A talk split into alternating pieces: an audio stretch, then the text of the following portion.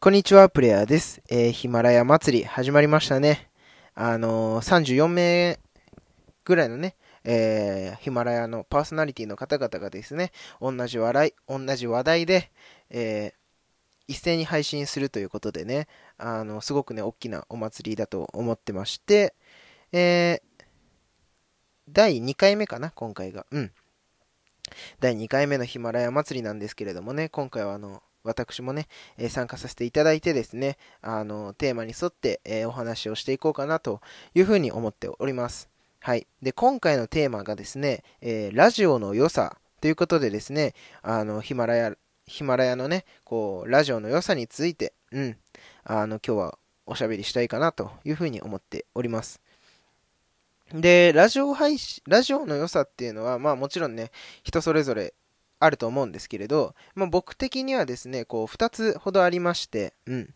一つ目がですね、まあこう、始めやすいというか、参入障壁の低さっていうものが、こう、すごくいいところかなというふうに思っていて、ラジオっていう、やっぱりね、こう、声だけで、こう、いろいろなものを表現したりとか、いろんな人に対して、こう、お話をしていくものじゃないですか。で、その、なんていうんですかね、動画とか、あとはまあ、本もそうですけど、やっぱりこう何かを、本例えば本だったらね、本を読み、読まなきゃいけないですし、うん。テレビだったら、ドラマとかだったら、うーん、まあ、画面を見てね、こう、情報を得ないと楽しめるものではないわけじゃないですか。それに比べてね、こう、ヒマラヤっていうのは、声を聞くこと、声を聞くとか、音声を聞くだけで、こう、情報が得られるわけですよ。そうなってくると、逆の、逆のね、立場、配信してる立場から言えば、声、音声だけの配信で相手に何かを届けられるってわけじゃないですか。そうなるとね、やっぱりこう、参入、参入障壁のね、えー低さってものはね、すごく高いかなというふうに思っております。で、僕自身もね、あのーいろいろなことがね、三日坊主だったりするわけですよ。えーまあ、今までやったもので言うと、えプログラミングの勉強とかね、まあ動画を YouTube に動画をアップすることとか、そうですね。まあ、あとはなんだろうな。毎日それこそ運動するとかね。毎日勉強を何時間するとかね。そういうこともね、やっぱりこう、三日坊主だったわけですよ。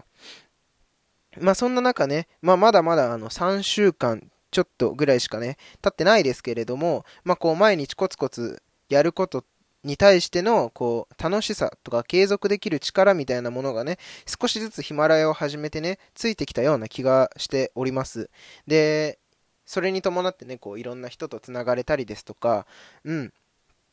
あのいろんな方々とお話ができたりとか、そういったところでね、こう、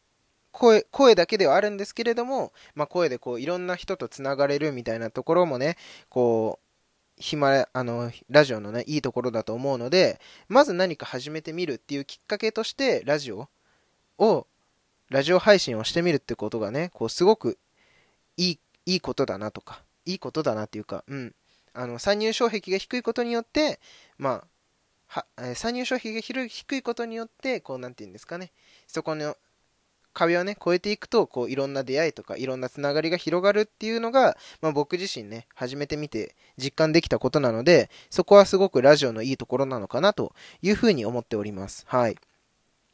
で、2つ目がで、二つ目なんですけれども、まあこれはね、完全にあの、僕のね、こう、個人的なものなん個人的な意見なんですけれども、まああの、ラジオを通してね、こう、アニメの良さをもっと知ることができる。うん、もしくはゲームのこと、ゲームの良さをもっと知ることができるってところが、あの、いいところかなというふうに思っておりまして、あの、よくね、ラジオとかで、ラジオで、その、アニメのね、声優さんが、あのー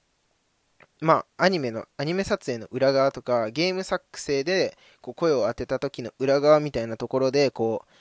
ラジオを通してね、こう、皆さんに発信してるところが、発信してたりするところがありまして、うん。それで言う、あの例えばね、この前の鬼滅の刃とかでも、あの、声優さんラジオやっておりましたし、まあ、いろんなね、様々なゲームで、こう、うんと、ラジオのね、配信をしてるわけなんですよ。で、そのラジオの配信を聞くことによって、よりその作品が好きになるとか、例えばじゃあ、ここのシーンはこんな苦労がありましたとか、ここのシーンでいろんな、こういう反響があって、私はこういう風な思いをしましたとか、キャラクターがこういう行動をとったので、私もその、なていうんですか、そのキャラクターに感情移入してしまいましたみたいなね、こう、声優さん自身がアニメのことを語って、自分が作出演出演したアニメについて語って、で、それで良さがもっと広がっていくってところでね、こう、なんていうんですかね、そのアニメ、作品をより愛すことができるっていうところで、あの、ラジオ放送っていうのはね、すごくいいかなと。うん、ラジオってすごくいいなっていうふうに僕は思いますね。うん。ラジオで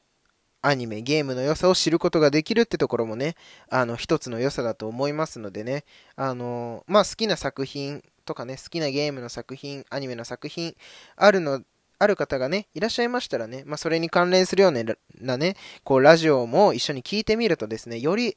アニメとか、えー、ゲームとか、そういったものをね、より好きになれるかなと思いますのでね、あの、ぜひね、一度、ラジオ配信のね、方も、声優さんのね、ラジオ配信の方も聞いていただければいいかなというふうに思っております。はい。こんなところでしょうか。あの、僕の、僕に、僕が思うラジオ配信の良さというのはですね、はい、こんな感じでございます。で、